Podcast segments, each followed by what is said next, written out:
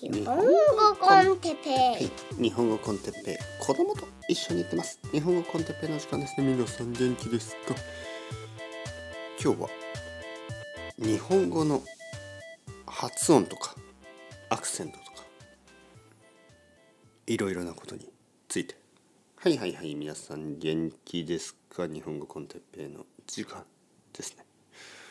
あのーまあ言語を勉強してるとあのいろいろなことが気になりますよね。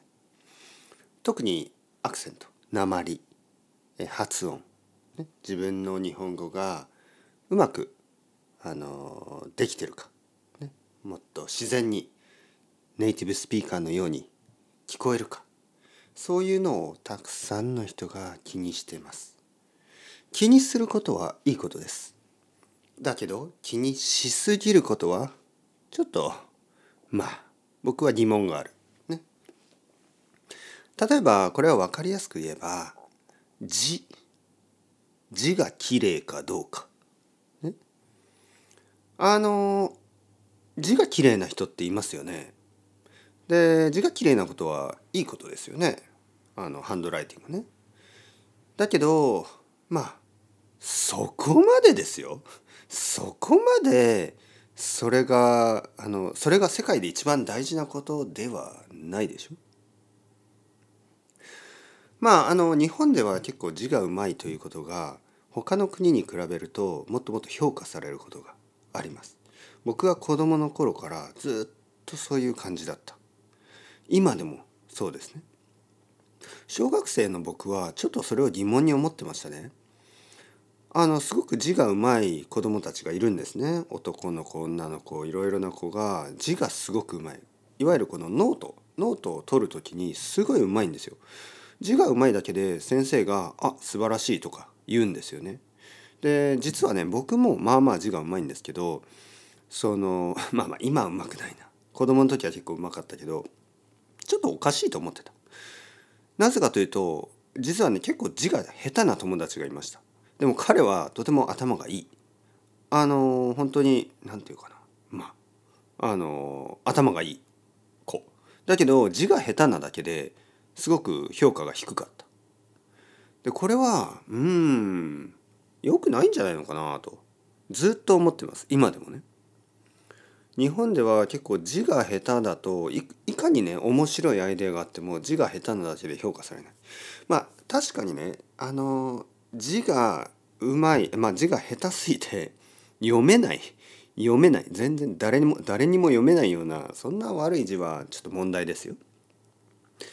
これは例えば発音で言えばね、えー、本当に何を言ってるかわからない。まあそれだとちょっと問題ですけどまあ普通にある程度話せればある程度理解できれば何を言うかはかなり大事ですよね。例えば、まあ、YouTube とかそういうところでもとてもとても発音の上手い人たちが評価されてますよね。ポリグロットの人たちとかで「あああなたは素晴らしい発音があります」とか「ね。すごい。流暢だ。ペラペラだ。上手」だけどはっきり言ってですよ。何を言ってますか？何を言ってる？簡単な自己紹介とかじゃないですか？簡単な自己紹介やあの自分の勉強方法とかそういうことであって特にユニークなねこう面白い意見とか面白い冗談とか別にそういうことを言ってるわけじゃないんですよねほとんどの場合。だから僕にとっては「ああそうですね字がうまいですね」とか「ああそうですね日本語上手ですね」「ああそうですね英語うまいですね」まあそう思うだけで「えこの人面白い人だな」って思うことは結構少ない。逆にねこの人面白い人だなと思う人が例えば英語を話してる時にとてもとても強いね鉛があったり、えー、日本語を話してる時にとてもとても強い鉛がある。だけどすごい面白いこと言ってる。そういう人がたくさんいますよ。ただ世間の評価は割と低い。例えばすごいすごいすごい強いアメリカンアクセントで日本語を話してでもすごい面白いことを言ってる人がいますね。こういう人のあの話を聞いてほとんどの人は何て言ってますか？うわこの人アメリカンアクセント強すぎるとか僕が言いたいのはちょちょっと待ってくださいこの人今めちゃめちゃ面白いこと言ってますよ。本当に面白いこと言ってますそこフォーカスするのはそこじゃないですよ。はい、でもまああのまあそういう意見に対していやいや哲平先生でももしその人があの日本語のこうアクセントをもっと練習すればあのもっといいでしょ？っていうふうに、まあ、いわゆる完璧主義のスタイルで、えー、話しますよね、えー、意見を言います。でもあのまあ目的はですねいろいろあっていいんですよ。言語を話したい目的というのはいろいろあっていいんですね。えー、その自然自然もしくはその話発音ですね。発音がすごくうまくなりたい。例えば字がうまくなりたい。字を書くのがうまくなりたい人。とにかく字を書くのがうまくなりたい人がいてもいいですよもちろん。ただ全ての人がそれだけの目的のためにあの言語を勉強する必要はないと僕が言ってるんですね。例えばジムに行く人。たくさんの人がジムに行ってる。全ての人がボディービルダーになりたいわけじゃないでしょ？ちょっと運動不足を解消したい、ね、運動不足をちょっとこう、えー、どうにかしたい。まあそういう人もいるし。ちょっとだけ痩せたい。そういう人もいる。でもちょっとだけ。とかちょっとだけ筋肉をつけたい。でもちょっとだけ。全ての人がボディービルダーになりたいわけじゃないんですね。それと同じように全ての外国語学習者が発音がパーフェクトにネイティブに聞こえたいわけではないし聞こえるべきでもないと僕は思います。僕の僕のね僕の興味がある人っていうのはあの何を話してるか何を言ってるかそのコンテンツに僕は興味がある。特に日本語ね特に日本語であれば僕は日本語のネイティブスピーカーですね。かなり悪いアクセントでも聞き取れます。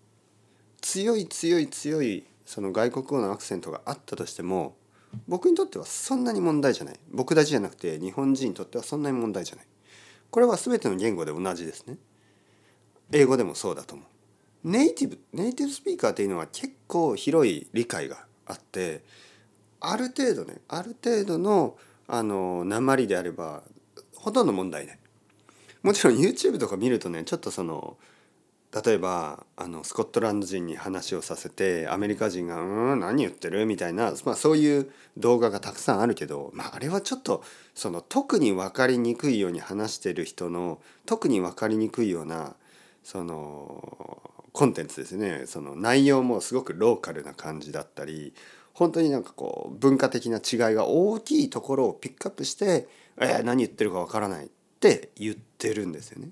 目的は何言ってるかわからないというリアクションをする YouTube を作るそういう動画を作るために一つのその、まあ、ケースを出しているだけなのでほとんどの場合ね僕は聞いたことないスコットランド人がアメリカに行って全然理解されないなんて聞いたことないそんな話。あのほとんどのスコットランド人はアメリカに行ってまあどちらかといえばねその家族と話す話し方じゃなくて少し少し分かりやすく話すしあのアメリカ人も少し強いアクセントがあるスコットランド人だとしても全然理解できますよ。多分。わからない。僕はアメリカ人じゃないしスコットランド人じゃないからまあ確かにあのそこまではわからないけどまあおそらく。本当に。いや僕は今までいろんな生徒さんとか話したけどアクセントが問題で理解できなかったことはほとんどないです。問題はあの明らかな文法の間違いとかね明らかなボキャブラリーの間違いとかだと理解できないけどちょっとピッチアクセントが違うだけで理解できないってことはないです。ゼロ。コンテクストがありますからね。あの今日雨が降ってきましたって言ってもあのキャンディーの飴と思わないですからね。雨でしょ雨が降るですからね。今日あの橋を橋を渡りました。えー、橋。京都に行って橋を渡りました。まあ本当は橋ですよね。橋。橋橋はあの食べる方ですからね。でも京都でその観光地で橋がある。橋があるですね。橋がある。まあ大体分かりますよね。橋でしょ。橋。そのえー、分かりますよ。コンテクストで分かるの。本当に。だからそんなに心配しなくてもいい。しかもなぜそんなに心配しなくてもいいかといえば必ずアクセントって良くなっていくんですよね。必ず発音は良くなっていくんです。まあよくっていうのも変な言い方だけどスタンダードになっていきます。東京東京に住んでる人とたくさん話したり東京に住んでる人をたくさん聞いたりすればあの必ずあのその人の日本語は東京で話す人の日本語に近くなっていくし。